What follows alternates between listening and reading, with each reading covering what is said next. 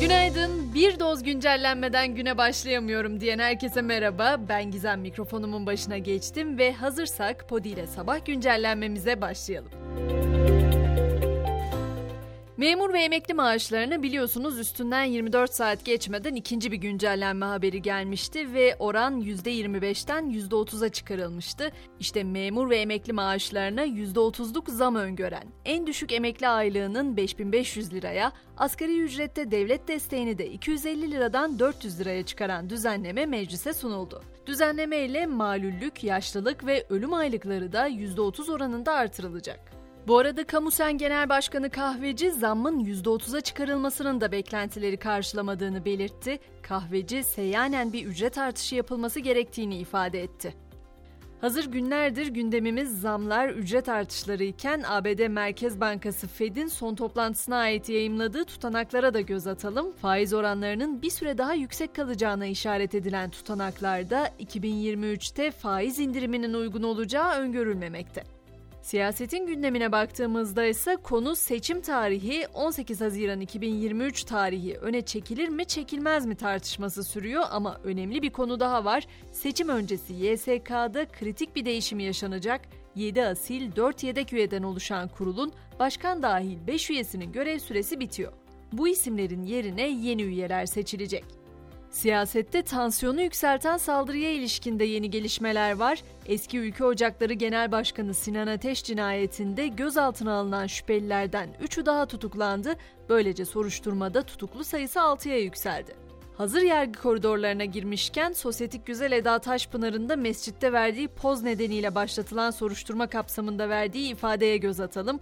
Taşpınar gittiği otelde restoranın yan tarafında bulunan bir alan gördüğünü, oraya girdiğinde iki turistin fotoğraf çekildiğini görünce kendisinin de orada fotoğraf çekilebileceğini düşündüğünü, içerisinin bir ibadethane olduğunu düşünmediğini söyledi.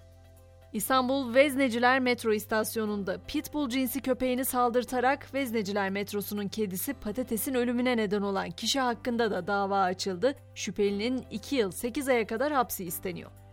Dünya gündeminde ise ilk durağımız İran olacak. İran'da sosyal medyada başörtüsünü çıkarıp fotoğraf paylaştığı gerekçesiyle Mahsa Amini protestolarını kışkırtmak suçlamasıyla gözaltına alınan aktris Terane Ali Dusti serbest bırakıldı. Ama İran'ın tek sorunu protestolar değil, Huzistan eyaletinde hava kirliliğine bağlı rahatsızlıklar nedeniyle bir günde tam 575 kişi hastaneye başvurdu. Ülkenin birçok bölgesinde eğitim çevrim içi yapılıyor, riskli gruptaki kişiler ise izinli sayılıyor. Gelelim dünyanın gergin bölgesi diyebileceğimiz Rusya'ya. Rusya lideri Putin gelişmiş hipersonik füzelerle donatılmış donanma gemisini Atlantik ve Hint okyanuslarına göndereceğini açıklayarak Batı'ya açıkça gözdağı verdi. Putin Rus ordusunun muharebe potansiyelini geliştirmeye, ülkenin güvenliğini sağlayacak gelişmiş silahlar üretmeye devam edeceklerini açıkladı. ABD'ye geçtiğimizde ise dikkat çeken bir haber var. Porno sitelere artık kimlikle girilecek. Küçük yaştakilerin girişini engellemek için bu tür sitelere ulaşmak isteyenlere kimlik kartı ve benzeri bir resmi evrak gösterme zorunluluğu getirildi. Louisiana'daki yeni yasal düzenlemeye göre içeriğinin %33'ü cinsel içerik barındıran sitelere artık kimlik beyanıyla girilebiliyor.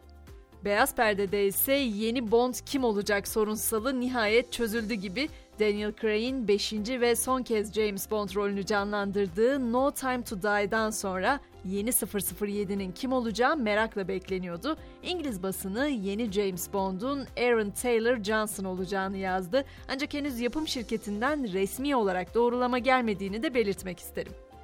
Ve tabii ki spor severleri unutmayacağım. Süper Lig'in 17. haftasında Galatasaray 1-0 geriye düştüğü maçta Ankara gücünü 2-1 yendi. Bu sonuçla puanını 36'ya yükselten Sarı Kırmızılılar Kadıköy'deki derbi öncesi liderlik koltuğunu Fenerbahçe'den devraldı.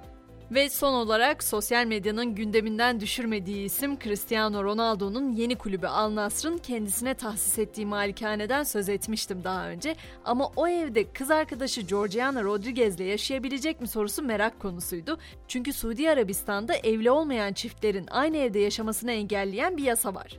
Ünlü çiftin bu yasadan muaf tutulacağının açıklandığı bilgisiyle de sabah güncellenmemizi noktalamış olalım. Akşam saat 18'de ben yine burada olacağım. Siz de yalnız bırakmazsanız sevinirim. Görüşünceye kadar herkese mutlu günler. Hoşçakalın.